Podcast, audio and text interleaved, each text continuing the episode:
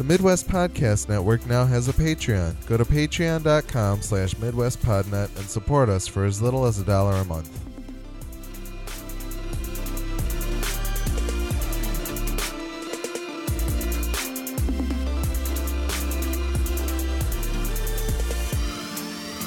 Welcome to the Midwest Game Nerds Podcast. I'm your host, John. and Here with me today are Brian Hey, and Alex. Hello. We've got some feedback from listeners, some small news bits before we dive into our review of the Scourge of the Internet Anthem. But before we get to all of that, if you want to follow us on social media or see all the places you can listen to or watch the show, check out MidwestGameNerds.com slash links. The Midwest Podcast Network now has a Patreon. The Patreon, Patreon is meant to benefit all the shows on the network. You can subscribe for as little as $1 a month and help keep our shows alive and well. Check it out at mpn.bz slash Patreon. Yeah, if you do that, we can buy Brian a blanket for when we record Yeah. or a poncho. get me one of those snuggy things.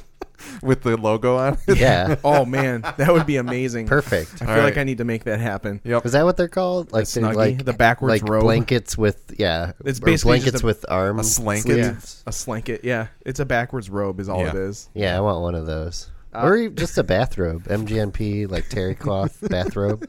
With your name on one side and the logo on the other. Yes, It's too It has short, to be though. a- it's going to be, like, way too short.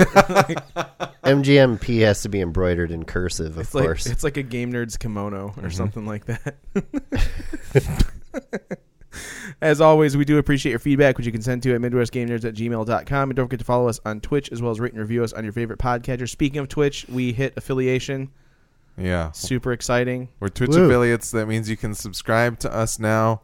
Uh, you can give us your free Prime subscription or actual money. or actual, Or actual money, money, if yeah. you want. Uh, and yeah, we've been streaming a lot more, which I'll talk about in my what I've been playing. But Yeah. uh, yeah. So, other than that, let's talk some feedback. Before that, uh, Oh yeah, bumper. yeah, horror movie yearbook. They uh, talked about the Lost Boys, which is great. The time to Tim Cappello discussion was very short, and I was glad that I talked about it that way on our stream. Red State, the uh, Ah, the Kevin yeah. Smith 2011 film Red State. So go check that out. Those guys are always good. I'm excited to give it a listen, even though I haven't seen the movie because I've always wanted to watch it, but I want to know what they want to say about it. So I tried to watch it. I wasn't feeling it. I shut it off. yeah, all right, good review. Yep. Cool. All right. Uh, Alan sent us sent us an email. It says, "Good afternoon, gentlemen. I've just caught up on the last few episodes of the podcast while driving around the United States. It's nice to hear the excitement you seem to have about games. Alex in Resident Evil 2 and his playthrough with new unlocked characters. John almost creaming his pants whenever you get on the topic of Anthem. I just can't seem to find that in myself just now. I played a fair amount of Fallout 76 and it's been decent, but I'm not playing that anymore. I've maybe played four hours of Red Dead 2 and I can't seem to get into that either. I also have Assassin's Creed Odyssey still in the plastic along with Far Cry 5 in the wrapper. I don't know what it is. I feel like I really have to sink a few hours of time into a game at any given time, which I'm not willing to do most of the time. it, it doesn't help that I'm a one game at a time guy either. What's wrong with me? Please help. I see a few new releases coming up that I like the look of, like Shadows Die Twice, although I wish they died thrice. The little indie game Dark, D A R Q, looks super cool, and Control looks like it'll be a good game when it comes out. I just don't want to buy more games when I'm not even unwrapping the ones I have so far. Any ideas? Maybe a game I can pick up and put down without having to give too much mental capacity to. Keep up the good work. Thanks, guys. Um, yeah, Shadows Die Twice looks really sweet. That comes out end of March, and uh, yeah, I'm not going to recommend the Division. Um, Uh, so just because if you don't necessarily have the time for these sorts of games, like why would I recommend a game that requires a lot of investment? Yeah. Um, yeah, I think um, what he needs to find is something like a little bit of a comfort food, and I think that's kind of fallen into Rainbow Six for a lot of us, where we're just kind of like, I don't feel like playing anything, but I'll play some Rainbow Six, Yeah, and and that kind of like strings me along to other games that I want to play, I guess. Well, and typically Alan is very much a open world player. Like he plays a lot of open world games. The Assassin's Creed games are big to him. The Fallout games are big to him. So I know he likes those. Um, but if he doesn't feel like sinking that kind of time into something, it's really hard to recommend anything. Uh, I don't think he would like Rainbow Six, so I don't want to No, recommend that, that- to him. And we I know don't you're play just you're just looking for an anymore? example. I would play it with anybody who wants to play. Because Rainbow Six still. is a thing where it's like you can get in, you don't have to like learn a new vocabulary. You got to learn a little bit, but it's not like a I need to sink time into this to get my money out of it, Right. Per se, like sink time in, in in terms of like actively pay attention to it, that sort of thing. Mm-hmm. But like to me, it sounds like he's going through a bit of open world fatigue. I th- I think he needs to play. Uh, uh, what's it called? Um, shit. It, what game of the year last this last year or not game of the year? Uh, best indie. Why can't I think of the name? Dead Cells.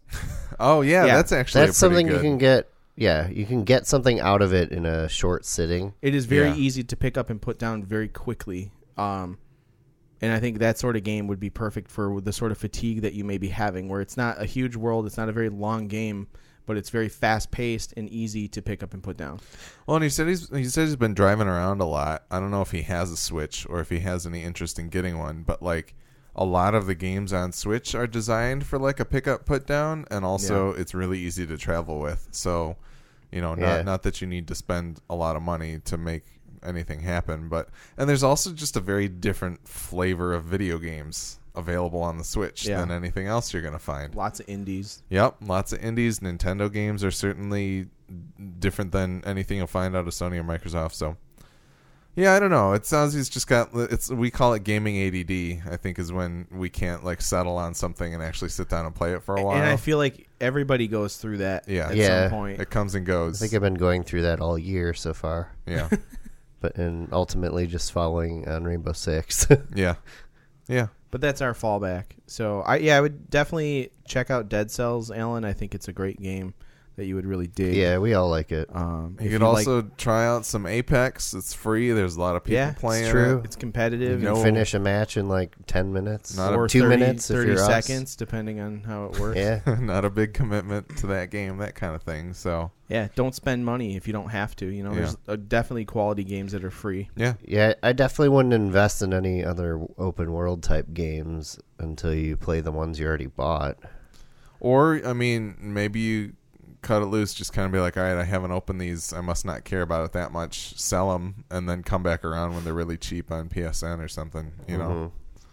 So Right on. Uh, next email's from Gladish. It says, "Hey guys, first of all, congrats on the Twitch affiliate status. I like that you started streaming more often, and I really enjoyed Alex's Daft Punk series. By the way, congrats on beating that and Tofu. thank Keep- you. Keep up with the streams; they're really entertaining." Since Brian pointed out earlier this week that I'm no lifing Siege, I have a few things to say about it since year four is around the corner.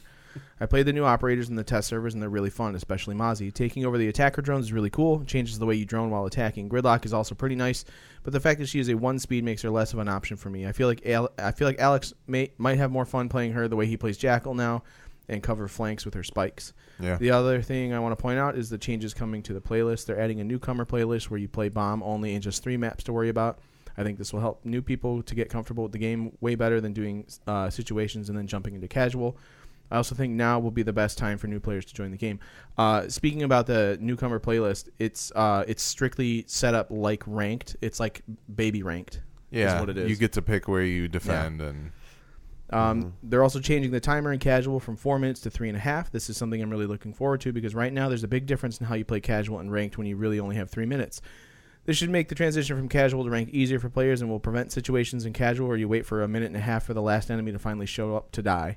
Other things coming in year four is the end of the beta tag to ranked and the addition of pick and ban, and I'm really excited for that. Pick and ban was awesome. it was cool. Uh, that really, that's really, that's pretty much it for Siege. I'm sure John has the rest of the six invitational and reveal panel covered. So let's get to Anthem.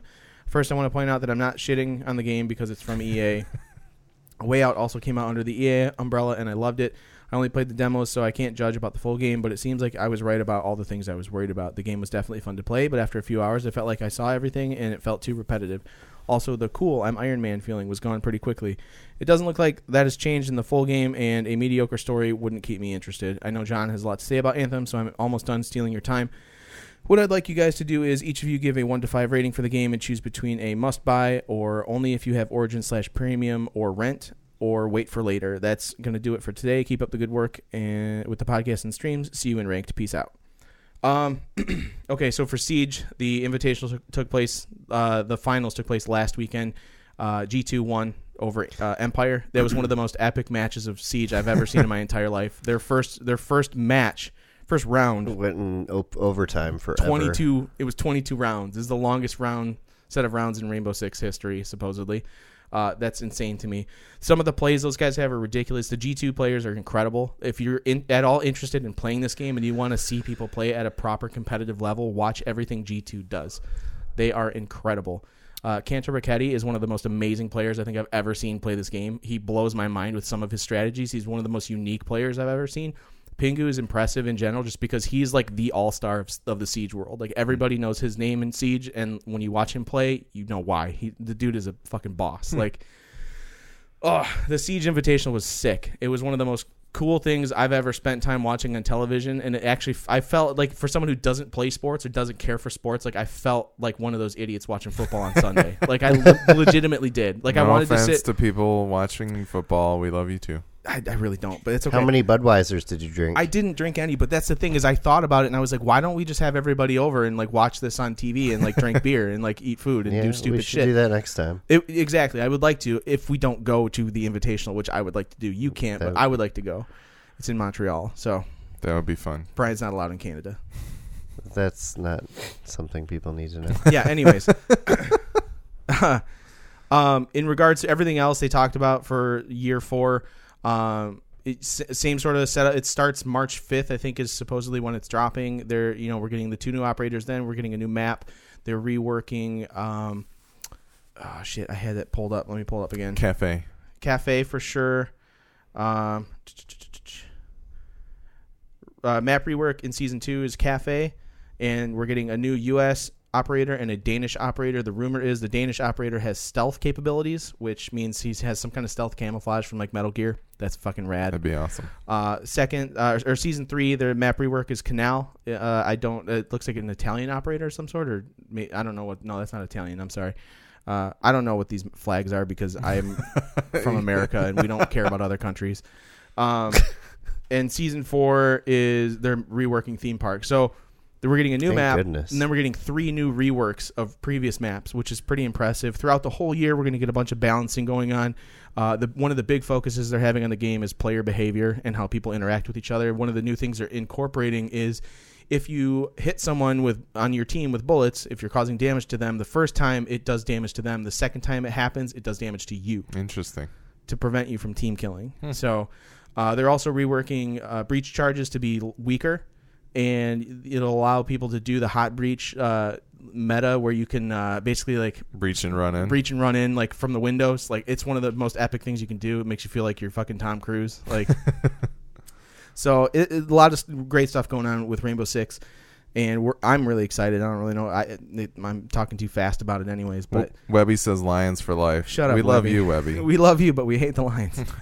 um, also, where have you been? We want to play games with you. He's too busy playing uh, Blackout on uh, PS4. Well, that's stupid. Play it on PC.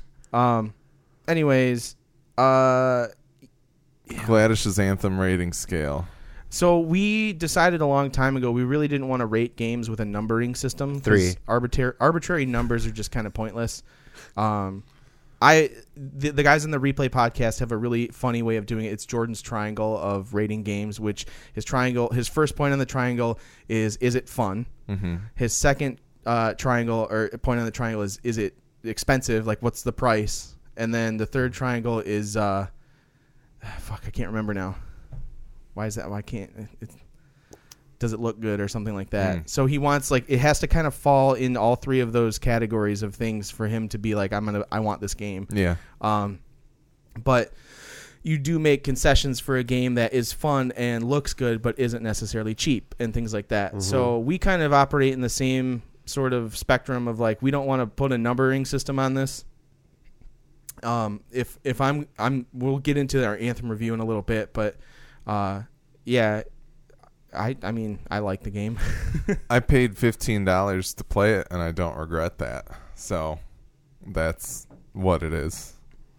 But, uh, so What's up, Nostradamus and Scooter 08 in the yo yo chat? yo, thanks Um, for joining us, guys. Hello. Yeah, I don't know, Brian. Do you feel like you have a? Do you think it's worth it right now? Do you want people to wait?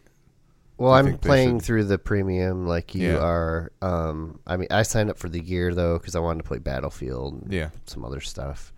Um, so I don't feel ripped off or anything. I do feel disappointed Okay. somewhat, but I mean, in terms of recommending it to somebody else? Yeah, three out of five. All right. If I had to put a number on it. Yeah, we'll come back around to more on it when we actually talk about it. yes, we will but- get more into this Yeah. soon. But thank you to Gladys and Alan for their feedback. Alex, you had one more from Jason. Yeah, Jason was talking in our Discord. Uh, he gave some brief thoughts on Apex that Brian did weigh in on. He said, It's fun enough, and the legends are all neat to play with. The biggest flaws with the game right now are that the storm doesn't hurt nearly enough for how small the map is. The storm should hurt twice as much at each stage to offset the fact that you can run across the whole map in a pretty short amount of time, relatively. Uh, the weapons are also way too loud for a small map, and that leads to third partying be the only way you end up dying all the time. Uh, I also think the on top of the sound, the weapons being lowered, uh, that the physics of how the sound travels needs to be better. There's no reason that you should be able to tell exact or yeah that you should be able to tell exactly where the bullets are being fired on the other side of the mountain. Um, so yeah, he had some good thoughts in there, just some good discussion on our Discord, uh, which you can do for um, you know Patreon. So go to Patreon, uh, mpn.bz slash Patreon. Join us in the Discord, and we have some good talks. Yeah. If you don't Mhm. want to spend five bucks on Twitch subscription, you can spend it on Patreon. Yep. Either way, we appreciate all of our patrons, It's true. especially Jason K and Gojo. Yeah. Cool. Mhm. All right, let's talk what we've been playing. Yes. Alex, you've had a few. Brian, you've pretty much same old, same old. Yeah, I've just been uh, doing, yeah, Apex. I think a bit of Destiny, um, and uh, yeah, and what we're gonna talk about. Very All right. cool. That's about it. I haven't played anything new. I've only Rainbow Six, of course. Yeah, Rainbow Six. I played a ton of. I played more Sea of Thieves. We played some Sea of Thieves the other night, which was a lot of fun. Uh, and and yeah, Anthem. Alex, what about you? Had a, a handful, I think. Yeah, there's a demo up on the eShop for Yoshi's Crafted World. Uh, it was it was fun. It's a Yoshi game, uh, th- as similar as they have been. Yoshi's Woolly World, World was also quite good, and this one looks like it's going to be just as good on the Switch. Sweet. So people should check that out if they would like to. Uh, part of the Nintendo Direct that we'll talk about, Tetris 99 came out. It is a Tetris Battle Royale game, uh, which sounds fun. ridiculous. But then I was listening to the split screen split screen podcast, and Maddy Myers was talking about it, and I was like, "Holy shit, this sounds right up my alley!" Because I get so fucking competitive when I play Tetris. Oh, it's great. It's really, really cool. Uh, there's some interesting ways about how you attack the other players. You can kind of decide based on categories if you want to attack people, or you can select people singularly and attack them that way. Because you see your Tetris well, and then 99 smaller ones around you that kind of update in like a slightly slower refresh rate than do do they time. show you who's shitting on you? Yes. Oh man, Yeah. I just want to pinpoint one person and make them fucking miserable. Oh yeah, yeah, and that that'll happen. So there's also categories you can do. You can tell it, oh, I That want to would be me. attack people that are close to KO. I want to attack people that are attacking me. I want to attack people that have knocked out a lot of other people. That's the badges option because you get a badge when so you knock there's somebody like out. a whole different layer there's of strategy, to this it, game. Yeah. Yeah, there's Badges? absolutely that badges. that battle royale strategy to Tetris 99. we don't need no sting. There's think also a random that lets you attack whoever. I think but- the only thing that's kept me from trying that yet is that I'm terrible at Tetris. Uh, yeah, no, and that's the thing. It's certainly like I don't know. It feels like if you're going for pure damage output, you should be going line by line. But I'm the kind of person that lines up an actual You're doing Tetris stacks, and yeah. wants See, to. that's what I'm bad at. I Yeah. can do line by line pretty quick. that might be the advantageous So, to do. hmm. The I think there's advantageous way to do strategies for things here. both ways. Yeah. It, I mean, it's just, but again, it's, you need to formulate your strategy, and the other strategy is how you're going about your attacking. Yeah. So- well, and that's the thing is like if you open up to all of your attackers, that's a good way to start chaining. Like it'll chain into like a big network. You'll get like five people attacking you at once or more, and so you kind of have to decide exactly how you want to disperse your uh, disperse your your damage. Dude, I would totally just pinpoint one person to make them miserable. That's great. Oh, and they'll pinpoint you right back. Any lines they clear come back to you too. So, oh, and every person you knock out, you will start. You you get like a multiplier on how many lines you're sending them, essentially. ah, okay. So if you've knocked out a bunch of people, you get more badges, and the badges mean that you are multiplying your All them your stinking damage. badges. Yes. Uh, so Tetris 99 is quite cool. The other thing I've still been playing is Resident Evil 2. Um, I forget where I was last time that I did this, but basically I started streaming on like a Monday, Wednesday, Friday uh, with a, a program I like to call Daft Hunk. Because I did try the hunk mode that I talked about last time. yeah. Uh, and um, there's four episodes of it up on YouTube. You can check it out, see whether or not I beat Hunk, see whether or not I beat a Tofu run, see whether or not uh, the DLC that they put out is worth it. So uh, yeah, these things, it, it, all of the Resident Evil 2 stuff is great. I think it's a fantastic game. It is absolutely worth the fifty nine ninety nine to do it. And uh, I'm gonna continue to play some some Resident Evil on stream as well. So check out for for Daft Hunk. I usually post on our Instagram and uh, and Facebook and such when I'm gonna go live later that night. So uh, and I want to do like a Tuesday night Tetris, a TNT kind of deal. Uh, so that might happen too. Cool. But we're trying to stream more. Follow us on Twitch. Uh, subscribe to us on Twitch. You'll you'll hear about when we go live, and of course, there's always the the uh, the backup streams that go on there for things like um, Daft Hunk and this show that we're recording now. That's going to get exported to YouTube. I haven't been exporting like the Sea of Thieves and Rainbow Six stuff that we've been doing necessarily, but uh, maybe we'll start exporting that stuff too. But yeah, no, Right on. that's pretty much it. Cool. Let's hit some news. All right. News. Oh, that's just us. Just kidding. All right. Um so here we go. Reggie from Nintendo is retiring. The Reginator. Reggie The Fils-Aimé. Uh yeah, no, he tweeted this out. Uh he had a very important announcement. I don't know if you guys watched the video or not, but uh, like as I was watching it, I was like, wow, this is sad. Like this is the end of an era. yeah, it's pretty crazy because I mean he's kind of a big deal. He's done a lot for the company. Yeah, yeah, no, and uh, I mean, he's also been the the uh, he's been the topic of so many memes and things. Like, what's the internet going to be anymore without Reggie around? so, who? How am I going to know when my body is ready if Reggie isn't Well, isn't out there? the dude taking his place, his name is Doug Bowser. Doug Bowser. Yeah, I no, that was was looking at that. that was funny. the perfect. I remember when he joined, they tweeted out a picture of him, and in the background of the shot that they had Yeah, taken, behind his desk. Yeah, he had a he had Mario like little plush Mario and Luigi tied up They- together. yeah, they were, up they were his bound shelf. together. It was pretty funny. And then there was another thing that I saw. He was he like they around the release of Nintendo Labo, they had him in like a Nintendo Labo Letterman jacket, and it's like Doug Bowser uh, putting together uh, Labo with his son, and it was one of the Bowser Junior kids in the chair. yeah. So he's got a good sense of humor for it, it seems, and it'll be interesting to see uh, Hopefully, he does a good job. where he takes that away. But I think he will. It, it's definitely an end of an era. I mean, this is a good time to take over because Nintendo's doing well. Yeah, Yeah. for sure. yeah. Um, Reggie was probably like, "All right, I've ridden this wave. Yeah. I'm let it rip." There's always been rumors too of like how much Nintendo really like Nintendo of America really gets to say in anything that happens Yeah. because it's because Nintendo's a Japan based company. And we know Sony's kind of made that switch over, but I don't know if Nintendo has yet. yeah, So uh but no, hopefully uh Doug does a good job. for sure. We wish him well. Yep. All right, Microsoft and Paradox are allowing open game modding on Xbox One for the first time. Um, this is kind of uh, they, they Fallout Four had some modding going on with it On Um, on uh, both console platforms. Yeah, on both but- console platforms. It started out on Xbox, Mhm. and Paradox. What did they? They did. Um, what game was it?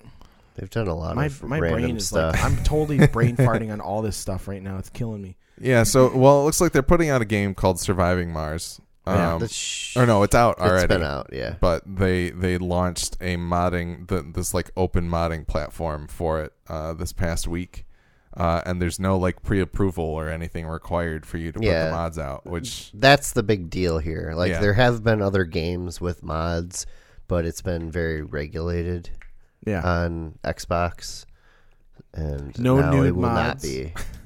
now there will be nude mods. Yeah, clean, totally. clean faces. you faces can now survive Mars in the nude. Hell yeah. with a clean face Oops. brian's very angry um but no yeah that's very cool uh it would be awesome to see consoles open up more like this but you know we'll never see it from sony so No, Nope. I mean it's it's interesting in general that, that they would allow this sort of thing on consoles because consoles have always been such a closed platform. yeah Uh, and I mean that's the thing. Like, who knows what kind of mods they're going to come out with? Like, what kind of processing power they're going to need and require? Like, can these consoles actually handle it? So this will be a, Yeah. a nice little like uh, testing ground to see like what what we're capable of accomplishing. And it's always kind of been the like, um, you know, we don't allow this because we're afraid of people putting Nudes. copyright. Well, no, like copyright more so than like naked models of their game. They don't want people putting up like here's Hulk Hogan and blah blah blah. And so, Yeah. like, it, it'll be interesting to see how well they police police it when it's open. Yeah. and there's no approval process. You can But- make Hulk Hogan in Soul Calibur. I'm pretty sure. yeah, that's sure. the thing. Like in Soul Calibur and all those like wrestling games, you can always download like Homer Yeah. Simpson and all Ridiculous yeah. characters. So, you know, nobody's ever had a problem with that. But Yeah. yeah, it's cool. Next. Uh, rumor Scalebound lives on as a Nintendo Switch exclusive. So the game that was going to come out on Xbox, uh, called Scalebound, which was basically like How to Train Your Dragon Xbox, uh, is now supposedly, possibly coming out for the Switch. Which, as Brian, I think you said in the chat, that seems much more likely of like Yes. the the environment of the Switch is, seems much more accepting to this sort of game than Xbox. yeah, it, it just seems like like stylistically, it seems like a game that would be on a Nintendo platform much Yeah. more than Xbox, Yeah. and um, it also seems like one of those games I will still not pick up because I don't like the style of it. yeah, somebody from Game Informer, uh, Imran Khan, had hinted that Nintendo was reviving a game thought to be long dead, and some people are saying that Scalebound maybe fits the bill. Plus, Scalebound is made by Platinum Games, who announced a new Switch game in the Direct that was this past week. They're also the people behind Bayonetta, which Mhm. is uh, obviously something that Nintendo is passionate about. So um, this makes sense. And nobody knows that this is like, oh, they're starting from the ground up or they're taking assets from it or what the deal is. But uh, I know there was at least some segment of people that were bummed that Scalebound wasn't going to happen on the Xbox anymore. And so hopefully this comes to light. I feel like we should also add here that um, the Xbox Game Pass is rumored to be coming to the Nintendo Switch fairly quickly, Yeah. with Ori and the Blind Forest being one of the first games released on it. And also like potentially Forza or like Yeah. one of the big, So big Microsoft. that's pretty exciting that they're like they're really tearing down some walls here. So If yeah, if it turns out to be true, I feel like uh, that GDC talk that that kind of blew the doors open on this possibility, and the whole Xbox Live coming Yeah. to other platforms thing is going to be maybe around when we start hearing more about Right. that. But I'm just hoping more of these games that have PC versions will actually be available through Game Pass, like Ori and the Blind Forest, for example. yes, Like, why can't I play that even though it is a PC game? Well, and it took Ori forever to get into Game Pass too, which Yeah. was kind of weird because I ended up 'Cause- buying it because it was never going to get in probably there because for it was some selling reason. so well. Probably, but Yeah. you know, um, no, it'll, it'll be interesting. I think, and there was somebody that was going to publish Ori separately for the Switch too, which was weird. I don't but know. that was another rumor. So, yep, More Switch news, or just like side scroller in general. indie I guess. news. yeah, uh, not really Switch. Hollow. Knight's getting a full sequel. Uh, it originally was going to be just DLC, a separate DLC uh, coming out for Hollow Knight, but they decided to extend it into a full fledged sequel to the game. Uh, I don't know who all's played Hollow Knight, but that's one of the hardest fucking games I've ever played. I, I- tried to play it and I gave up. I did too. I it's kind of it's fantastic and it's beautiful and it runs so well on the Switch, but it is one of the hardest games I've ever played. Yeah, so so basically they were like, "Uh, whoops, we made too much DLC, so this is a sequel now." Now you have to pay for this. yeah, I think I picked you will pay a premium. that up kind of around the same time as Dead Cells. Oh, I Yeah. got this on sale for like three dollars on PC, and then I bought it Yeah, again on I- I Switch got just it to on have it on PC. Switch. Yeah. So no, that's really cool. Uh, it's cool to see an indie th- continue to thrive after their Yeah, after their big we had a very n- Nintendo centric uh, news section this week. well, yeah. Well, it's not going to get any better No, I with this know. next one. So get ready for Nintendo news. Next, Uh, it's called uh, Silk Silk, Song. Song. Hol- Yeah. Hollow Knight Silksong is the name of the game. So keep an eye out for that. I don't know if they had an actual. There's so a- it's going to launch on PC, Mac, and Linux, and Switch first, and then Xbox One and PS4 will follow later. But there's no word on a launch date yet. So I wonder if that means the Switch version sold better than the Xbox and PS4 version, Probably. Since I don't they're releasing it on Switch before the other two. maybe.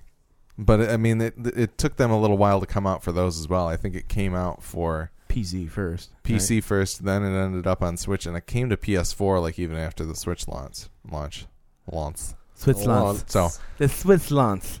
All right. And then uh, Nintendo Direct happened this week. Uh, we're looking at the Polygon six things you need to know. Mainly, Super Mario Maker is getting a sequel for Switch. It's not just a Hell port. yeah. Uh, it looks like they have added the um, Super Mario 3D World stuff, which was the Wii U game. Mhm. They've added a tile set for that. You can become Cat Suit Mario and use the powers that he has and stuff like that. Uh, so that looks quite cool. You can make slopes now, which apparently wasn't something you could do before. Yes, slopes were the slopes that you would see in like I think Super Mario World. Maybe they were in before that. I'm not I sure. think they were in before that. Uh, but slopes can be added now as well. Um, and it looks like they've added like radial dials that allow you to make things with um, controllers a little bit easier than previously. So is it is um, there touch screen? there is touch that's screen. because I feel like that's the most important. Yeah, there is touch screen support, so you will have to undock in order to to make something like that, which is kind of sad. They brought this up on Giant Bomb. They're like, "So how are we going to stream out us making levels?" Because they do that, and the, Yeah. the streams that they make are, are a lot of fun. So that's a little bit of a bummer that that might not be possible. I don't know if there's any weird USB C trickery yet to, To, use the touch screen. with a with an HDMI cable. Yeah. but who knows? Uh, you probably could because they have that travel dock Yeah, that basically you can just it's basically just a charging stand slash travel dock. They could always just into. take a uh, like a hacksaw to the front of the dock. that too. but yeah, it's not very ergonomic. uh, Zelda's Zelda Link's Awakening, the Game Boy and Game Boy Color game, is now coming to. It's one of the best Zelda games, by yeah, the way. absolutely. Supposedly made by the Link to the Past team. Yeah. Um, but yeah, there's a remake coming for Switch. It is a full remake. It's got like tilt shift graphics to it. Really cool animation style. There's people being butthurt about it already, just like Wind Waker. It looks like Um, Tunic, but it's Zelda. It do- yeah, it does actually. Yeah, that's that's very true. It makes So, me really pumped for both of those games. Yes. No, it looks very good. Uh, it also there were some people looking at it and seeing that like the way it was set up looks like there won't be as much inventory management as there was in the Game Boy version because you had to like, you know, assign certain items to A and B. Dude, I don't even. It was so long ago. I this is one of the only other Zelda games I've ever beaten, but it was so long. I was like probably seven when Mhm. I played it. So Oh, it's a great game, and, Yeah, and I'm excited it's getting a remake. Uh, Platinum Games announced Astral Chain, which is coming to Switch this summer. Uh, if you know Platinum, you know what type of game they make. It's a synergetic action game, which is how it was described, but it's coming out August 30th. And if you like Platinum, you'll probably like it. it looks kind of cool to me. Yeah, it looked it looked very interesting. It has a very interesting art style to it. So, uh, Tetris 99 already out. It is free for those of you that have Nintendo Switch Online. So that means it's about 20 bucks, and it's worth it. Uh, it's fantastic. It's a lot of fun. People have data mined it and have seen that there will probably be more modes coming to it too. Cool. Because right now it's a little bit bare bones, but it's cool. Fire Emblem Three Houses got delayed to July 26th. Uh, you know, not a huge deal, but they basically were just like spring uh, 2019. Now it's moved into summer.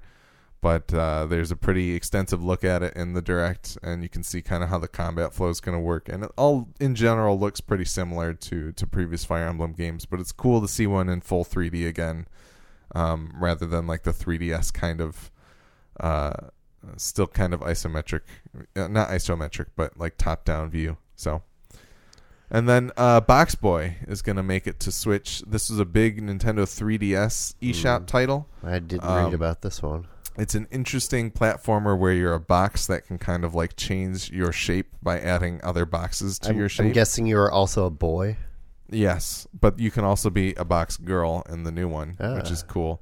Um, with some two player co op as well. But no, it looks really cool. It kind of reminds me of Snipperclips a little bit in the way that it kind of functions. nipple slips. Yes, nipple slips. Okay. And uh, no, it looks like it'll be quite cool. So, yeah, no. Uh, other things that got announced real quick. They had Final Fantasy IX is already out on the Switch, but Final Fantasy VII is coming in March. There's a demo for Daemon X Machina, which is like an Armored Core ish type game. Uh, that's, That'll be cool. That's going to be out. Uh, Hellblade Senua, Hellblade Senua's Sacrifice is coming to the Switch, which is awesome. Hellblade. Sorry. Uh, Deltarune, which is the Undertale kind of like remix game, uh, is going to be a free download on February 28th. Um, there's a new Square Enix RPG called Oninaki that's coming to the Switch this summer. and uh, Marvel Ultimate Alliance also coming this summer. DLC for Captain Toad Treasure Tracker. Dragon Quest XI is getting like a definitive edition on the Switch, and it looks great. I really want to pick it up, even though I know I'll never have enough time to actually finish it. Yeah. But no, it's uh, it was a great direct, and uh, it was awesome to see uh, that they had a lot of great announcements to make. Still sad that there's no sign of any. Um, Was this the one that had all the Final Fantasy stuff too? Kind of, they like announced that at a previous one, but this one was like Final Fantasy Nine is out now, and seven is coming in March. Yeah. So there's more coming later too. I heard they're just buggy PC ports. Uh, yes, it is the PC and mobile port, That's from just what I sad. understand, which kind of Square- sucks. Square should know better than that. They really should. Shame on you. Especially after all that shit that they got for the Chrono Trigger on them. Yeah. Yes. on PC. Yes. So hopefully, hopefully they get back around from that, or they maybe they'll try to make good on it. I don't know, but maybe not. So, yeah, I think that's about it. Yeah. Let's talk about Anthem. All right. The internet hates this game. They fucking hate it. They think it's one of the worst games ever made, supposedly. Not really. But they've said a lot of really bad things. Anthem is a third person shooter, uh, shooter, looter, looter, shooter, Schluter, schluter that takes place in Bastion. Bastion, which is some form of the Planet. world, planet, Has whatever. nothing to do with Bastion the game. Nope. Um, you get to hop into these sweet javelin suits that make you into Iron Man and fly around and shoot things and blow Sort of. shit up and do all kinds of cool stuff. Um, It's like Destiny and Division and World of War. It's an MMO ish type of game.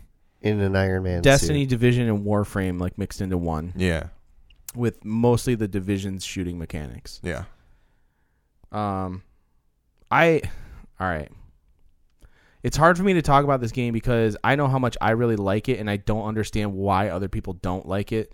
Other than like, everyone's like, "Oh, Destiny and the Division like did all these things really bad, and Anthem should have learned from that," and blah blah blah blah blah. And Alex, you and I had a conversation last night about this, uh, being the fact that we as consumers have allowed games like this to perpetuate and hap- keep happening and we've shown these big ass companies with a lot of money who don't care about anything except for the bottom line that we're willing to pay for games that aren't finished. And we're willing to pay full top dollar for them or whatever. Um, the internet can't accept this sort of thing and they don't accept this kind of game at all like eh, the only thing people find redeeming about this game is that the the gameplay itself like the shooting and flying is really cool that's all anybody that's the only good thing And- i feel like anybody says about this Well, game. and I also know some people that don't necessarily agree with that either, but like other aspects about the game too. Yeah. Um, Alex and I played last night for a little bit just to kind of finish up. There, there's a there's a mission about I don't want to say halfway through, maybe a third of the way through, that is basically kind of level locking you to the point where you have to grind through a bunch of random shit in order to get past it. Uh, it could take a lot of time to do this. Uh, we kind of cheesed the system, and it didn't take us too much time, other than the asshole that kept interrupting us, Stealing kills. Doctor and- Timo. Yeah. Doctor Timo eats shit. Dr. Timo. Alex even yelled at him over like the push to talk, and he just kept coming back. Yeah, I was So- like, "Hey, dude, can we have some space?" And then he like disappeared, and we would completely lose track of him. And then we'd be like really close to finishing something, and then he would appear again out of nowhere. Y- You would say perhaps he was shitting in your living room. yeah, he was shitting in the liv- in the living room for sure. Uh, but so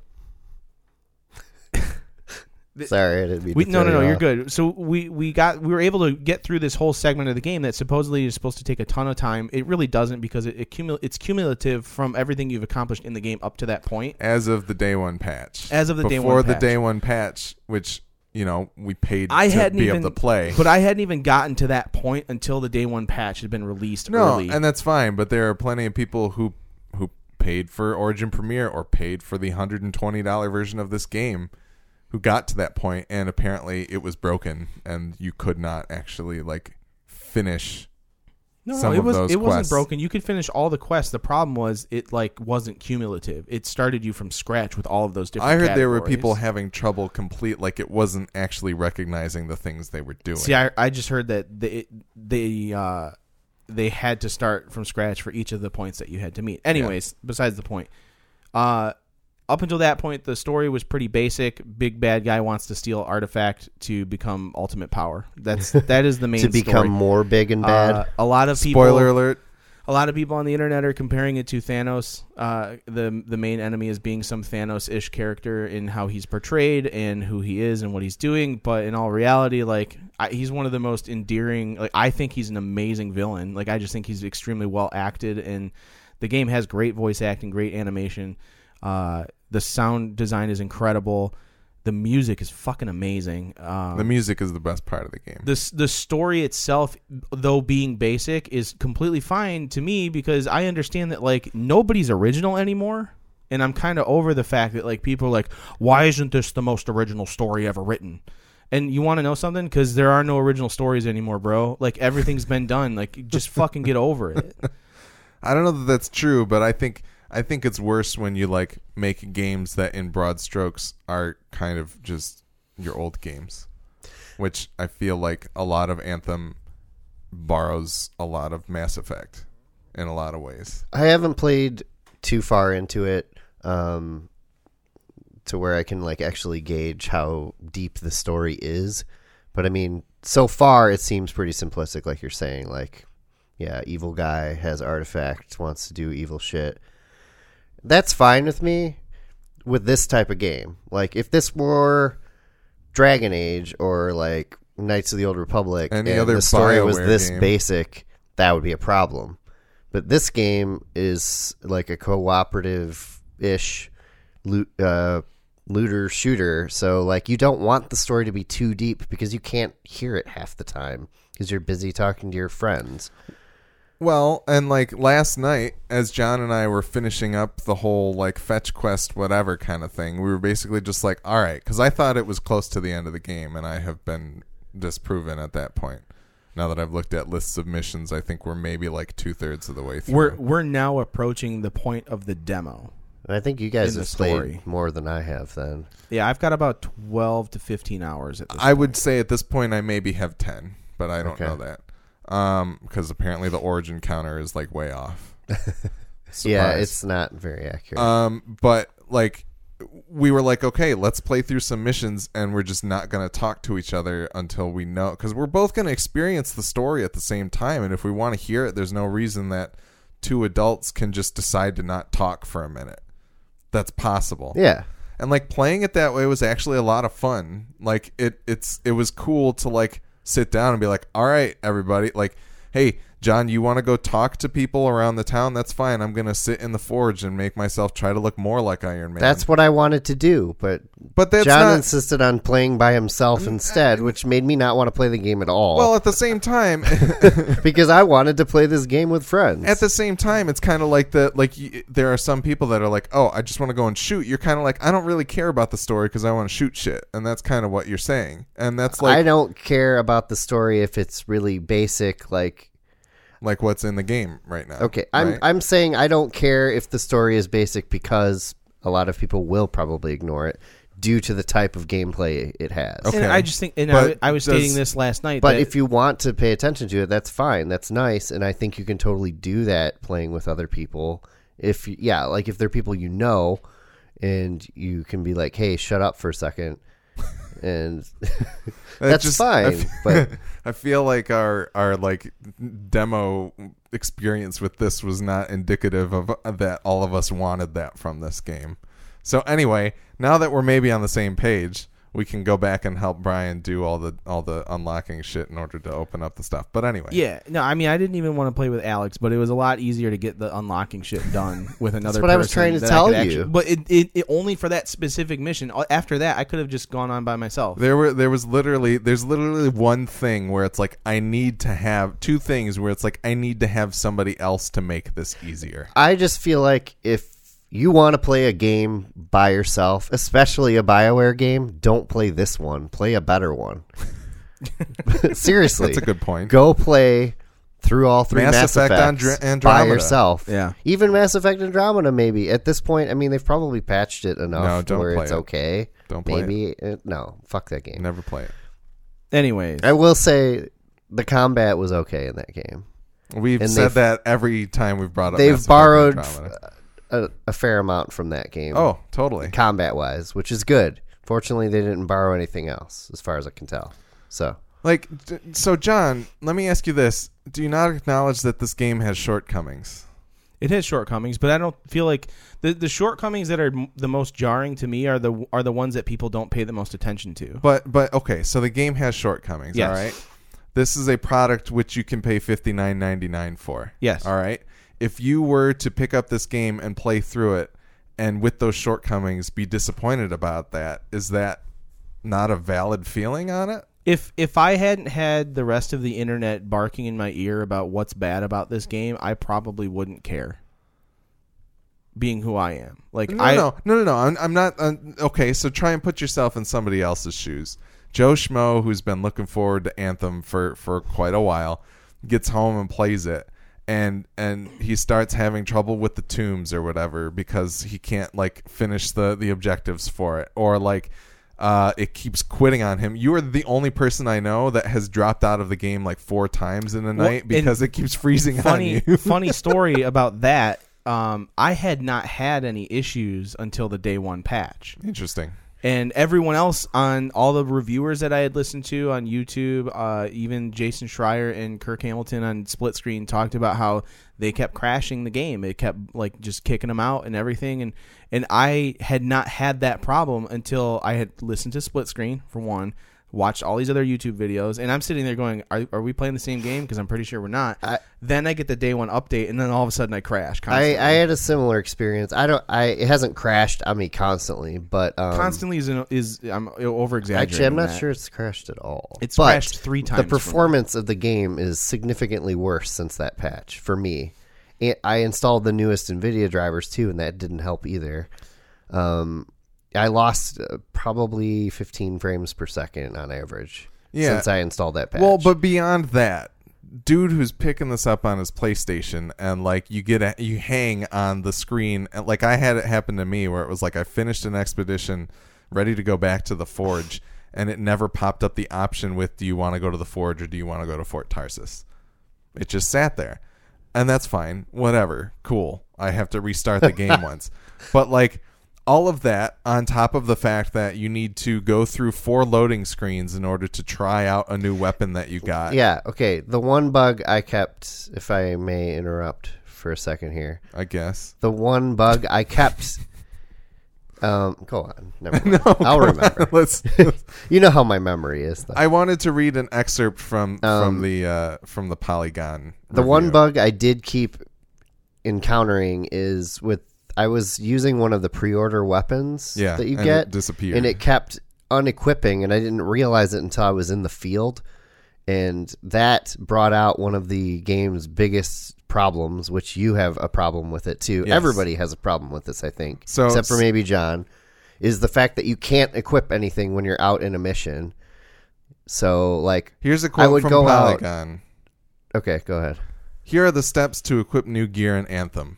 I kill an enemy and a purple diamond pops out of it. I fly over and touch the purple diamond. A pop up on the screen confirms that I have found an epic piece of gear. I complete the mission that I'm on, and I get a load screen. Upon completing uh, the mission, I'm given a list of all the loot that I found. It turns out there was a purple assault rifle in there, and in order to equip that loot, I must travel to the forge where all gear is equipped. Another load screen. I equip my epic assault rifle. I equip the other loot I've found. I am satisfied with my current loadout. I leave the forge. Load screen again. I start another mission to try out my new assault rifle. Load screen. I shoot a bandit. The assault rifle feels bad, and I want to switch back to what I was using. So I repeat steps 6 through 11. that is negative progress from Destiny 1. Like Yeah, Destiny even 1. even Destiny has learned from Destiny, and like since the Forsaken, you don't have to go back to the tower to decrypt engrams anymore. They just automatically decrypt in the field, Regardless so of you can use that. the items you have immediately. Forget about the decrypt thing, which is also dumb, but fine. The idea that you can't have an inventory of things that you can switch between, like you had nine other items in. Destiny to switch between while you're in the field to try out, see what you like, you know, that type of thing.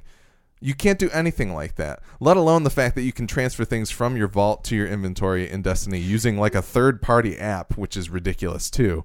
There's no level of that anywhere in Anthem. And that is a serious design flaw for a game where it's like, oh, I just got a sweet new gun. I want to try it out. Give me 15 minutes to go and switch it into Yeah. my inventory. That sucks. I mean, you can't switch any of the components either, which completely alter the way your abilities behave. Absolutely. And You're those- supposed to load in with four randos and hope that everybody's got a primer and, and a and a detonator, which you probably don't even know what that means in the context of this Mm, game because it's really. explained nowhere in the video game. These are things that suck about this game.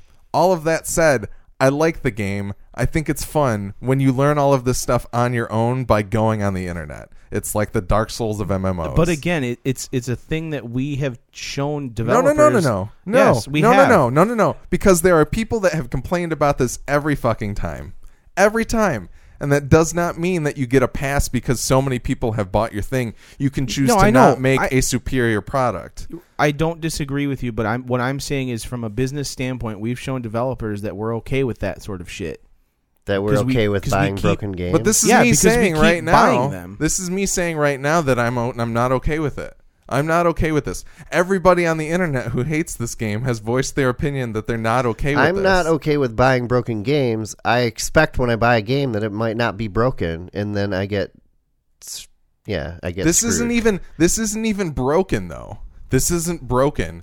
This is just this a is- bad video game. It- it- that is bad video game design that is Yes, happening but- within this game. M- I and my thing is I want to understand why they made those decisions to do the things they did. Is it like to They keep, didn't play Destiny it- or the Division enough. clearly, it- Was it to keep people playing the game longer because you have to stay in menus Go through- longer to do all that shit, or like to just make their numbers go up? You know what I mean? Like That would be sweet if we could ever get an explanation like that. maybe but- they're still trying to figure out how to I mean, use it's that the- it's the stupid same Frostbite thing, like- engine. It, it's the same sort of thing where like they put in this grindy four part quest i- at the ten hour mark of the game, so that the people who bought the Who got the premium, 10 who who yeah. bought the basic Origin pass, have to buy the premium pass to continue with the game. Like this thing will take enough time to grind out the la- the last two hours of your of your ten hour demo. and and people people are skeptical about that, but it's also something they did with Mass Effect Andromeda too. Like you could play four hours of Mass Effect Andromeda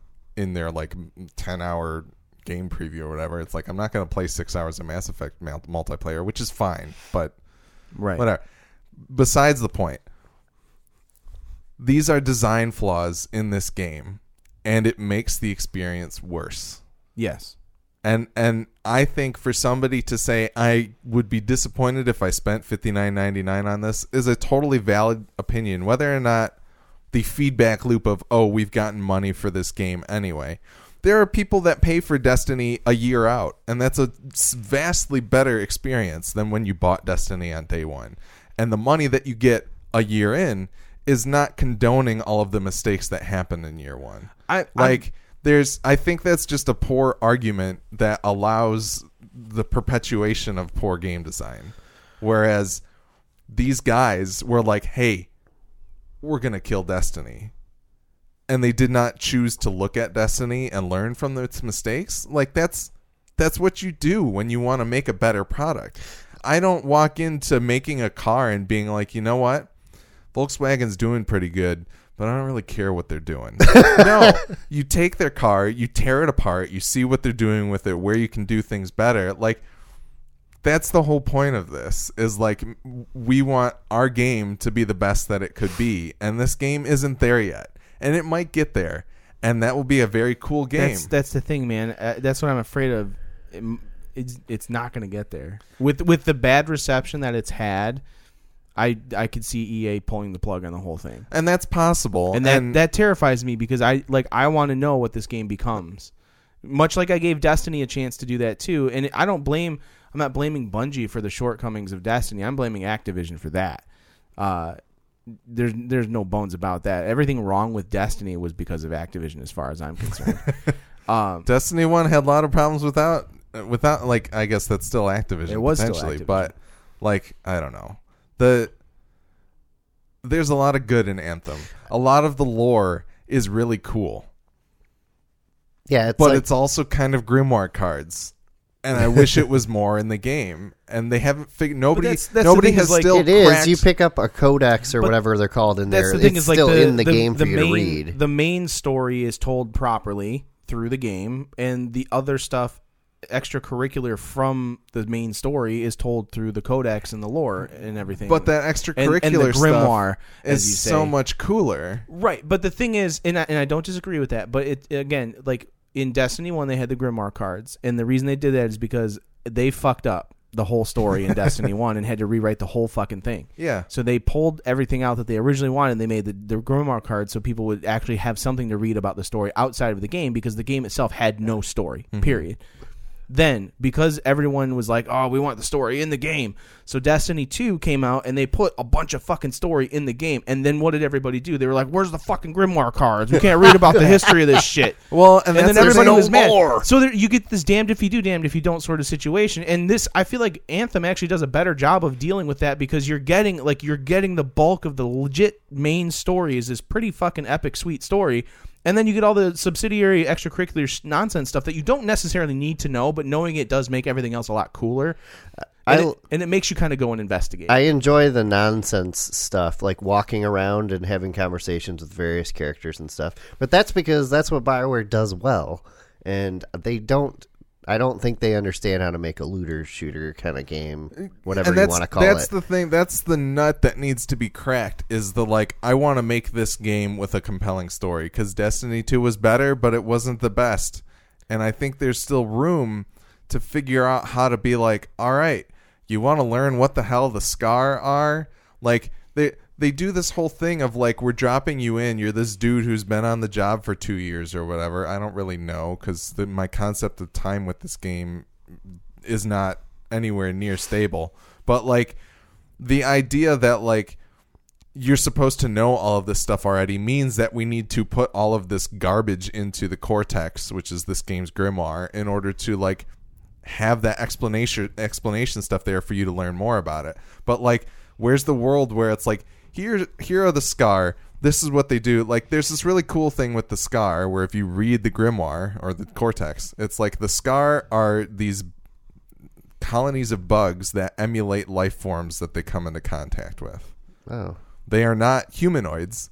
It is thousands of little bugs that have made a human body that work in concert to make a human body. That's which is really like cool. The Geth of Mass Effect. Yes, but you wouldn't know that if you didn't read the cortex. yeah, I didn't know that was part of this game. But as they brought up on as they brought up on on the Waypoint podcast, wouldn't it be sweet if like your stronghold mission was like a oh, you know what? We found an ancient scar that looks like a gigantic dinosaur.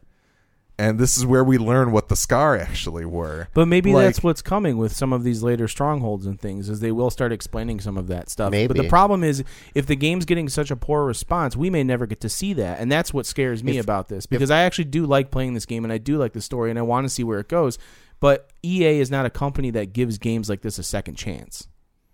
Yeah, not necessarily. That's definitely something to worry about. Um, like Gladys said here, like Siege was broken at the time, and three years in, it's more popular than it ever was because they actually gave it a chance. But and they but fixed the Ubisoft problems is the it. kind of company that does that. yes, exactly. Whereas EA is definitely not. Activision, I think, was to a point only if it was appeasing their shareholders, and now that's why Bungie is not part but of it's them anymore. not on uh it's not on a community to find a game it is on the game to foster a community it's not we poor EA we need you to come and champion our game so we keep making it. No that's bullshit. Like people need to have a game that feels great and that they want to champion. It's not like a it should never be a if you want more of this put more money down on it. It should just No, I- demand I- that I of don't- the audience. Right, I, I agree with that. But I'm just saying, like, I don't think we're going to have that chance. we don't know that yet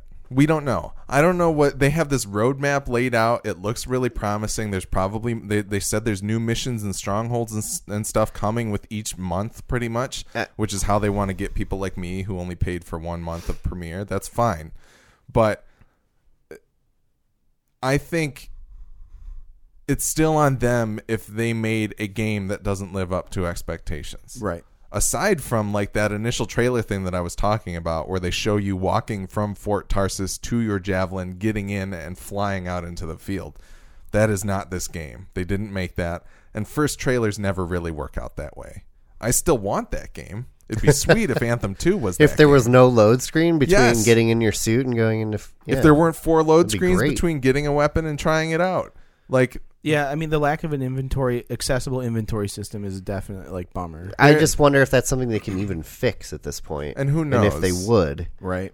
because I mean that definitely sucks some enjoyment out. Because I don't want to spend like like say I, I I play the game for a couple hours and I'm spending ten minutes of that time or something just in load screens. That's kind of bullshit. Yeah. Here's another. Here's something that Destiny 2 did great. All right, there are parts of the story where you get exotic weapons. That's awesome. But up until you finish the story of this game, the only reason that I got an epic weapon or whatever was because I started in Origin Premier and they gave me one. But up until you get to level 30 or whatever and can do the Grandmaster missions and get Masterwork weapons, you only get the same four or five different weapons within a weapon category and they're just more powerful with like slight perks to other Yeah, weapons or I things mean, on your javelin. I do feel like the loot's not very exciting compared to Destiny. which which is a big bummer to me too. Like i i wish there was this variety. There was this like oh man i want to try out this new assault rifle because it does things really differently. It's like no i've tried out the different assault rifles you can get and i only like this one so i'm only going to upgrade to that one I mean, when i get it. yeah, it's a sci-fi game, so they really don't have an excuse for like boring weapon design. Like something like the Division, I mean, it has to work within real world Yeah. confines a bit. So obviously, and I don't expect this game to be Borderlands, where it's like I have a gun that shoots guns, and I have a gun that you reload by throwing it at people. Like Yeah. that's not what I no, want. that's a real thing. I don't know if there's a gun that shoots guns. Is there? yes, Really? Yes, there's a gun that will shoot randomly generated guns. that is in is Borderlands 2. amazing. But anyway, like th- there's some sort of they're missing the opportunity to like show me what is cool about the game during the story. And if all of that is in the end game, that's sweet and it gives me something to do at the end of the game, but like you got to give me that breadcrumb trail to actually get there, you know? Like Yeah. you got to show me what's coming. You got to give me that tease. But uh, like I've said a lot of negative about the game, but like this is it has so much promise to it. It it can be so good, and I think if this game is given a year, it'll be fantastic when we get there. As long as they like make changes and they do things differently. Who knows? Maybe even the quest that we get hung up on isn't necessarily going to be in the game a year from now. Yeah, I like mean, Destiny 1 got completely reworked and and things true. like that. So these types of things can can change but when there's so much that's wrong with the fact that you need to like f- hit four load screens to switch out a weapon, you're not going to make people want to play your game for a year. yeah, you know? I'm really just surprised they didn't learn a- as much as they could have from the other games that I feel are in this category. That's the most disappointing thing about it. Like they had several years to learn and obviously game development is fucking hard. I just, get it. It just Yeah. makes me think like what because you know they probably had some kind of like private alphas and stuff like that where like they did, and you know what? There was a pilot progression level where you would get like enhancements to how long you could fly and like different things like that. And they ripped it out of the game since October. What Why? The hell? That changed four months ago. Four months ago, they pulled out the progression system, and now it's something that they're teasing for like later on. Hmm. Cool. Well, maybe there was something about it that just wasn't working But right. any, anyways, Maybe like, they needed more time to what I was on what it. I was going to get at was it, it- like how how were none of these things that we're talking about how, how have they not been addressed since then like were or, or have they been addressed and they just like the stuff that was before was even worse like what the fuck was the game before they started changing everything like That's that's the thing. That's the problem. That's what people are but I just disappointed I just in. don't want I'm I'm kind of just I'm just tired and I really just shouldn't watch YouTube reviews anymore you, about you should games you like, should They're never go terrible on YouTube. anyways. 'Cause Why all don't you of just these- read an article? they're article? they're fucking awful. Like and and the people who make these videos are the most terrible human beings in the world. Oh, like they're just except for the Midwest Game Nerds podcast on Yes. YouTube. we're Go not check making, that out. but we're I not know, making I'm that just like we're, joking. like I feel like we actually do a much better job of like critiquing a game from like a normal standpoint. Whereas like these guys are just they're literally just like the title of the video is Anthem is the worst game ever Oh, it's total created, and it's like you're a fucking moron. Like uh, clearly you're not playing the same game I'm it's playing. Like it's the it's the people that are like, oh, people are hating on Anthem. I want to get those hate watch clicks. Let me put it out there and and get all the hits and monetize. yeah. There are games that are far worse than Anthem. Definitely, you, there's definitely fun to be had here still, for sure. Clearly, There's none of these people have ever fixed. played the Order 1886. Is all I have to say. That is the worst fucking game I've ever played. It- It's pretty bad. It, it's it's, even worse than Rockstar's Oni that Is came it out on is PlayStation it worse? 2. Is it worse than than ET for Atari though? E- ET for Atari, like you didn't even. There's nothing to do in that game. So it, yeah, like this Order had like somewhat of a point, and like ET, you just got to be ET, and is like but, but, but, but, but, but, like between different like rooms. the There- order had really good graphics. that's all it had Also going true. for it was good graphics. ET had great graphics at the time, At the time, they were like like revolutionary. lifelike. Sure. I just I, I'm really just tired of, of reviewers making me feel bad for liking a game that I like. And I know like I really should should. I shouldn't let them do that sort of thing, but they do. And and it's because like I just I I don't know, like I, I really do feel like I'm playing a different game that they're from what they're they've well, played. Like that or I'm able to look at it from a different standpoint. that's why well, we you- do this podcast so you can propagate your own opinion You- of these things. You are able to look at it from a different standpoint because there are people out there that want something different than you. But it's those videos that like even though I have my opinion, it's it they're the type of videos and people that would be like, "Well, your opinion, though it is your opinion, is completely wrong." Uh, people are assholes and people suck and and the world is a terrible place. But you can still like video games. You can like whatever video games you want. The Midwest Gamers podcast does condone the things that Alex Morel says. Uh, yeah, it's been a really long, hard winter here in Michigan, so our positivity is a little low. No, Out- I the mean, outlook I- is pretty bleak. I think those things all the time. It doesn't matter what season it is. But like it like in general, people suck and video games can be good. I just really hope we get a chance to see this game evolve. Is what I'm hoping. I hope so too. And this, like, I am Evolve wasn't a very good game. No, it wasn't. I am not disappointed with what I've purchased here. The money I've spent on this game, I'm I am really enjoying it. It's clearly not going to be for everyone. It's barely for anyone at this point. But I it- think you're wrong about that. There's a lot of people still playing this game and enjoying it. I It- think they're just not the the vocal minority on YouTube that gets all the attention. Yeah, I I don't know. I I'm enjoying it. I hope other people can find things they like about it. Uh, it kind of makes me a little more pumped for the division to see what that ends up being like for for D two. But at the same time, like I feel like once Division Two comes out, I'm not going to touch Anthem at all. Yeah, and that sucks. Like, it's only like a couple weeks. So from now, here's- I and then, and then here's- Sekiro dies. You know, Shadows Die Twice comes out, and I don't. I'm not going to touch the division. Like, there's like, the problem is there's too many games. Here's what I here's what I'll say. For fourteen ninety nine, you can play this game for thirty days, and if you like it, you get ten percent off in the Origin store. You're only paying five dollars for a month's worth of access. I think that's a perfectly viable way to play this game right now. yeah, for sure. But I think you can also wait and see what happens with it. But not everybody has that opportunity. That sort of opportunity isn't open to people who, On PlayStation. on- yeah, if you're Yeah. on PlayStation, you can do that on Xbox and you can do that on PC, but you can't do that on PlayStation. For yeah, and and so uh, obviously advantage, Sell your PlayStation. Yes, build a PC Build a because it's the best. advantage to those two platforms because you can do that type of thing. And and I think for me personally, I don't regret spending the fifteen dollars to play this game, regardless of whether or not I'd be talking about it here, because I think eventually I will have fifteen dollars worth of enjoyment out of it. I have if enough you of a good played time. like a dozen hours or something, you've gotten your money's worth, in my opinion. Let's do a PSA here right now. If you don't know what the combo system is in this game, you should go look it up because there are certain skills that will prime things for a combo and then detonators that will set them off. I've noticed it say combo once in a while, but I don't know what primes things and what So, sets them That's off. that's where the teamwork part comes in with like playing with other people is Okay. like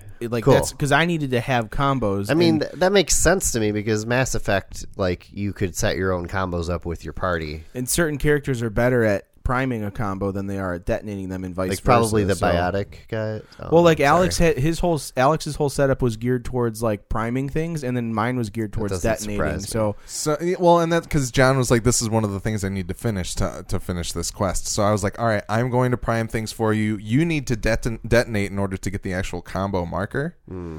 And then that way, I was able to just hit a bunch of guys with this with this primer, and then he could come in and throw his grenade, which would detonate it. And the things that prime and detonate for each class are very different. So, and you can also prime and detonate for yourself too, which is also cool. Yeah. depending on what skills you have. But like, none of this is it's not explained, explained in the game, so anywhere. nobody knows how to do it, which is a bummer. I mean, I feel like the intro level they could have done a better job of explaining priming and detonating in that sequence Yeah. specifically, um, but they didn't for Okay. whatever reason. Uh, other than that, though, I'm kind of. I wish armor had an effect, like the different armor had an effect on your stats. Mm. I wish there was more of an inventory system. Like inventory management is kind of fun for me. Um, like my main gripe is with the menu system in general. the menu system's pretty shitty. It, the Yeah. menu, the menus and the loading screen whole that the whole process is so convoluted and garbage that like it it can be it's it's very frustrating until you just find a gun that you really fucking like and you're just going to use that one constantly even though it may be slightly underpowered it doesn't matter you're still going to use it until you find the same gun that is powered up to that point Yeah, um, I found one of my abilities for my ranger is so fucking overpowered. It's ridiculous. it just fucking melts enemies, and it's awesome. Hmm. It's literally a laser beam that I shoot out of my arm, and it melts them. Oh, I thought you were gonna say eyes. Damn. Excuse me, That'd I be keep more fun. burping up my brunch, and it's just like you. Mm. onions and peppers. Oh my. Uh, anyways, but to kind of go back, uh, we did get a copy of the soundtrack with our Origin Premium Oh, that's access, and For some reason, it's a gigabyte. I don't know. High quality audio, I Apparently, guess. yeah. FLAC, better, man. better than CD Yeah. quality. I'll put it on my Neil Young Pono player, or whatever the hell that was. Uh, the music's fantastic. It's pretty epic. There, you can get into some pretty awesome firefights. The story at the point that we're at is really starting to open up, and I like it. And uh, Um, like anybody who loves BioWare Mass Effect 2, this isn't that. It's not there yet, but I can see it getting there. Like that game is gold standard. This is what a video game story is. Getting through loyalty missions with all the different people in that game and in the end being like we will die for you, Shepard is Yeah. fantastic. And Goosebumps. They do if you fuck up. Yeah, but I didn't fuck up because I'm awesome. But by the end of it, like we're s- just like two thirds into this game, I'm getting to the point where I'm like, okay, I know who these people are. I can get more. Like I'm starting to understand more about their past relationships, and that's all on you going through the city and talking to people in between Yeah. missions and things like that. And it's there. It's there. It definitely helps make the game feel more, the game world feel more alive. Yes. Because it doesn't feel very alive when you're out in the world, which Yeah. is weird. Yeah. Like first, I don't know. For some reason, it just doesn't feel like a real world to me. But at the same time, I like the fact that like they changed the way it worked. Like people, people, Fort Tarsis is weird because it's ripe for being a social space, but they they consciously chose to make it so that you're the only one in there, which also kind of makes you feel special as you walk through. Yeah, like it gives you. Yeah, you don't have somebody running up to your quest giver and like teabagging, like because that's me in Destiny. And, and then like A- And you walk up to get your quest and you're trying to have a serious conversation, but there's some dude that's like standing in between Yeah. both of you, and like like none of that happens, which I think is a really cool and awesome choice, and I think that's awesome. But at the same time, it could have been more seamless. I don't know why you can't. Can you just walk from Tarsis into the social space? Because I know you can do vice Mm, versa. There's a there might be a screen. door, but yeah, there's a loading screen. Okay. Because that would have been cool to like, it- it- and we'll see what they change in it. But all in all, there's a lot of good that could come out of this game, and I just don't know that it's worth fifty nine ninety nine right now as we speak. Right. Yeah. Okay. Anyways, Do you feel good about our discussion, John? I just feel I'm I feel defeated. So yes. It, I don't like. I didn't mean to defeat you with like I, the thing that is, like I, I really wanted to rally for this game. Like like I did for Fallout 76, and I still stand by everything I said about Fallout 76. But I, uh, I don't know, man. Like I just, This game is way more deserving of it than Fallout 76 is, in my opinion. In my opinion, I, but for some reason, I'm finding it harder to rally for this. Deserving of criticism or praise? Des- deserving deserving of a rally. Oh, like uh, I yeah, think okay. this game will amount to be more than Fallout 76 ever does. yeah, I don't think they'll Well, ever yeah, figure out how to as- fix that game. Seeing as they like Amazon's already putting up the next Fallout stuff on uh, in listings as of today, so It's like it, it's and and I don't like I don't know. Fallout 77 next fall. I think this game will find an audience and I hope that it is big enough for EA to want to continue with it. I j- yeah, I just don't. I don't know, man. Like these guys aren't out there looking at uh, Joe EA at the top of EA isn't pulling up YouTube and be like, "Why is Markiplier sit- shitting on our game?" He doesn't care about that. This he never this- will. In But- three weeks, Anthem's going to be fifty percent off. I'm I'm making I'm making this. in three weeks, this game will be fifty percent off, and by the end of the year, Bioware will have been mostly laid off Well, from EA. EA is I going to wipe them out. that's possible, but EA doesn't. EA's got Apex Legends. That's the only good thing they have going for them. And that right has now. nothing to do with Bioware. It has nothing to do with Bioware, Battlefield 5 is really good. Uh, is it though? Yeah. And they're want gonna to talk about an unfinished Online. game that they're selling for sixty bucks? Battlefield Five is a pretty good comparison. they're gonna they're gonna have a they're gonna have a battle royale in that too when March. soon.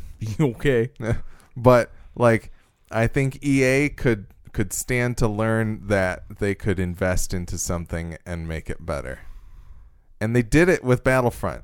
And and people have already mentioned on all the podcasts that I listen to on Giant Bomb on Waypoint, but the idea that like maybe they were forced into giving that one room because it's a commitment with Disney, like it is an actual licensing Maybe. situation. And th- it's the only Star Wars game they have that hasn't been canceled. Yeah, but maybe maybe it will have taught them something about putting a little bit more work into their game and making it better over time. Like I think I hope they calculated going into this like this game will develop over time. I think that's why they started pushing the uh, Origin Premier stuff. Probably It's because they knew that they might not get the sales figures they wanted right away on games like this or Battlefield, and that's why they include them in that. And when they're That's like another hey, way to get people's money. It worked for me. I was like, oh, that seems like a good deal. the March update for Anthem has all this sweet shit in it. Guess what? It's a week after your renew date. Yeah. people like me are going to be like, fuck, should I do it or not? And maybe more people will, maybe more people won't. Like, it's yeah. there's a there's a lot of Okay. interesting stuff that that can come out of this, and and I hope that it ends up good for everybody. And Yeah. we'll see. We shall see. We will talk about this game more this year. Yeah, I don't doubt it. It's not going to go away right away. No, Also, I'm really mad about the Division Two because I pre-ordered it and didn't get two free fucking games out of it.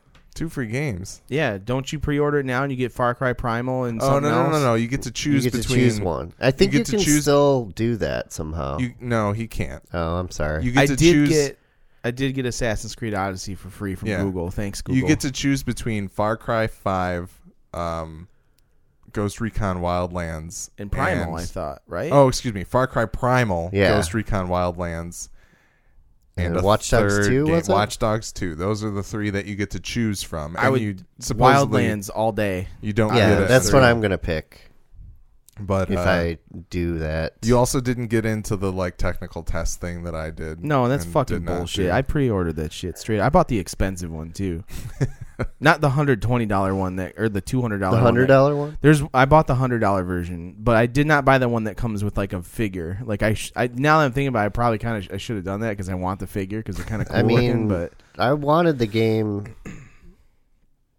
I mean, I wanted a little less since I played the beta because the PC menus are atrocious. I'm The sure mouse and keyboard. that'll be Yeah. fixed. Yeah, I mean, I could just use a controller and it'd Yeah, still it's be better than the console It's- version. That's those. It's a controller game, anyways, man. I and, will bet- and John, uh, after my Anthem experience, play, not playing with John, like I'm thinking, like, well, is he going to do that with the Division too? Because I really don't want to play the Division by myself. Another point of order: mouse and keyboard in Anthem feel a lot better than they did even in the demo. Oh in my yeah, opinion. way better. Like And- that's all I use, and I'm fine with it now. Yeah, it feels good, and I like flying around and, and Yeah. chaining between bodies of water to make sure that I don't overheat. and I stuff just like, that. the All like that the stuff is cool. the controller controls just feel tighter for all of that though because I Oh, feel like like I- having to boost with shift or whatever to get off the ground and everything is a pain in the ass when I can just punch thumbsticks. I like, find myself pressing shift f- for weird reasons. I don't even like. I'm pressing a lot of shift. It hasn't shoot faster. it hasn't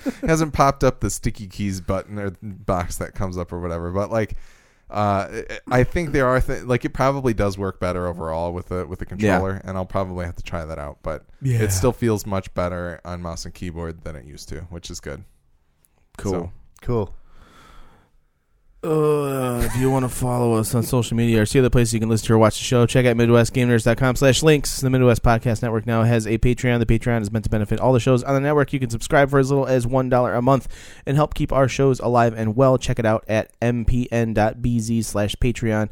As always, we do appreciate your feedback, which you can send to MidwestGameNerds at gmail.com. And don't forget to follow us on Twitch as well as rate and review us on your favorite podcatcher. Uh, thanks again to Gladish, Alan, and Jason K for their feedback that they sent in, and thanks again to Jason K and Gojo for their contributions to our Patreon account. Do appreciate that. In the next two weeks, uh, I'm trying to think of what all happens. Rainbow Six Year Four starts. Um, Nick had a request that we do a state of the game for Rainbow Six, which I think is an actually pretty awesome idea. Uh, and Fuzzy Bojangles, Josh, I feel to like come in on that. we should we do it. We should do like a. This should be like a bonus. It could be a bonus but we'll episode. figure I it- still, we'll I would figure it like to out. do it though because it's Yeah, we- something like we never I reviewed. mean, we could always do it over Discord too. Yeah. So I'd like to do that. We Um, didn't talk about Crackdown three at all, but we can confirm that I it forgot is- I played that. Yeah, we can confirm that it actually is a video game. It's real. after the five minute Yeah. cutscene at the beginning because I still thought it could have been a movie, but I, Um, I think I would have preferred it be a movie because once I started playing it, it's when I lost interest. it doesn't really feel that good. no, Yeah. it doesn't look very good. Either. We'll either. talk more about it next time, maybe. Probably Yeah. not. Anyways, we'll figure out what we're doing next time, and maybe we'll make an announcement on our Twitch while we're streaming awesome video games. So be sure to check that out. Again, uh, thanks to Twitch for making us affiliates. I dig that. Yeah. it's pretty exciting. And uh, thanks to our new friends that we've made, like Scooter08 and uh, the other guy that jumped in for a second. Uh, what was his name? Something weird. Nostradamus. Uh, thanks for something? Nostradamus. He he's been around for a little minute now, for a minute. Uh, Cool. was oh, Gro- Groan Gronabar. That also That's added too us dark or, for me to read. or, or wrote in on us here. Yeah. Uh, but yeah, anyways, we will uh, let you guys know what we're talking about next time via social media, most likely. So thanks again for joining us this time, and we'll talk to you then. Peace.